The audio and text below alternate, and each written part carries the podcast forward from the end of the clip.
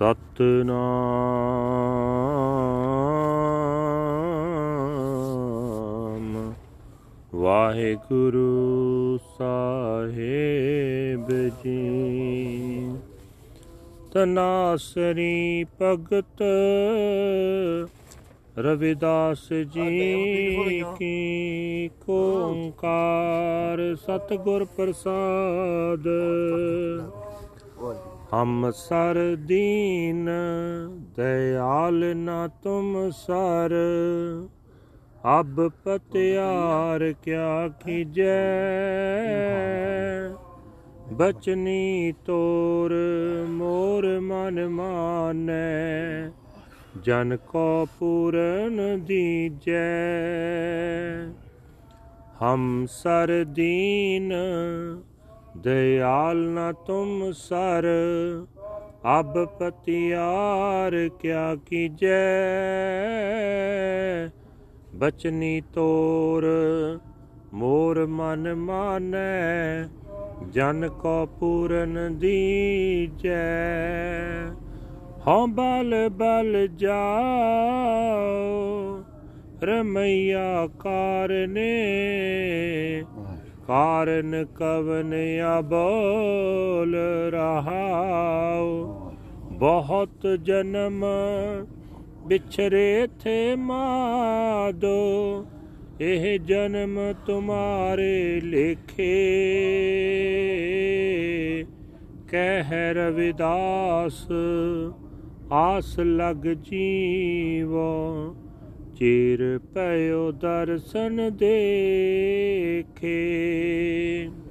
ਬਹੁਤ ਜਨਮ ਵਿਚਰੇ ਥੇ ਮਾਦੋ ਇਹ ਜਨਮ ਤੁਮਾਰੇ ਲਿਖੇ। ਕਹਿ ਰਵਿਦਾਸ ਆਸ ਲਗ ਜੀਵੋ ਚਿਰ ਪਇਓ ਦਰਸ਼ਨ ਦੇਖੇ। ਵਾਹਿਗੁਰੂ ਜੀ ਕਾ ਖਾਲਸਾ ਵਾਹਿਗੁਰੂ ਜੀ ਕੀ ਫਤਿਹ। ਇਹ ਹਨ ਅੱਜ ਦੇ ਪਵਿੱਤਰ ਹੁਕਮਨਾਮੇ ਜੋ ਸ੍ਰੀ ਦਰਬਾਰ ਸਾਹਿਬ ਅੰਮ੍ਰਿਤਸਰ ਤੋਂ ਆਏ ਹਨ। ਭਗਤ ਰਵਿਦਾਸ ਜੀ ਦੇ ਤਨਾਸਰੀ ਰਾਗ ਦੇ ਵਿੱਚ ਉਚਾਰਨ ਕੀਤੇ ਹੋਏ ਹਨ। ਪਰਮਾਤਮਾ ਇੱਕ ਹੈ ਜਿਸ ਦੇ ਨਾਲ ਮਿਲਾਪ ਸਤਿਗੁਰੂ ਦੀ ਬਖਸ਼ਿਸ਼ ਦੇ ਨਾਲ ਹੁੰਦਾ ਹੈ। ਭਗਤ ਜੀ ਫਰਮਾਨ ਕਰ ਰਹੇ ਨੇ हे ਮਾਧੋ ਮੇਰੇ ਵਰਗਾ ਕੋਈ ਨਿਮਾਣਾ ਨਹੀਂ ਤੇ ਤੇਰੇ ਵਰਗਾ ਹੋਰ ਕੋਈ ਦਇਆ ਕਰਨ ਵਾਲਾ ਨਹੀਂ। ਮੇਰੀ ਕੰਗਾਲਤਾ ਦਾ ਹੁਣ ਹੋਰ ਪ੍ਰਤਿਆਵਾ ਕਰਨ ਦੀ ਲੋੜ ਨਹੀਂ। ਏ ਸੋਹਣੇ RAM ਮੈਨੂੰ ਦਾਸ ਨੂੰ ਇਹ ਪੂਰਨ ਸਿਦਕ ਬਖਸ਼ ਕਿ ਮੇਰਾ ਮਨ ਤੇਰੀ ਸਿਫਤ ਸਲਾਹ ਦੀਆਂ ਗੱਲਾਂ ਵਿੱਚ ਪਰਚ ਜਾਇਆ ਕਰੇ। ਏ ਸੋਹਣੇ RAM ਮੈਂ ਤੇਥੋਂ ਸਦਾ ਸਦਕੇ ਹਾਂ। ਤੂੰ ਕਿਸ ਗੱਲੇ ਮੇਰੇ ਨਾਲ ਨਹੀਂ ਬੋਲਦਾ? ਠਹਿਰਾਓ। ਭਗਤ ਰਵਿਦਾਸ ਜੀ ਆਖਦੇ ਹਨ हे ਮਾਧੋ ਕਈ ਜਨਮਾਂ ਤੋਂ ਮੈਂ ਤੇਥੋਂ ਵਿਛੜਿਆ ਆ ਰਿਹਾ ਹਾਂ। ਮਿਹਰ ਕਰ ਮੇਰਾ ਇਹ ਜਨਮ ਤੇਰੀ ਯਾਦ ਵਿੱਚ ਬੀਤੇ ਤੇਰਾ ਦੀਦਾਰ ਕੀਤਿਆਂ ਬੜਾ ਚਿਰ ਹੋ ਗਿਆ ਹੈ। ਦਰਸ਼ਨ ਦੀ ਆਸ ਵਿੱਚ ਹੀ ਮੈਂ ਜਿਉਂਦਾ ਹਾਂ। ਵਾਹਿਗੁਰੂ ਜੀ ਕਾ ਖਾਲਸਾ ਵਾਹਿਗੁਰੂ ਜੀ ਕੀ ਫਤਿਹ।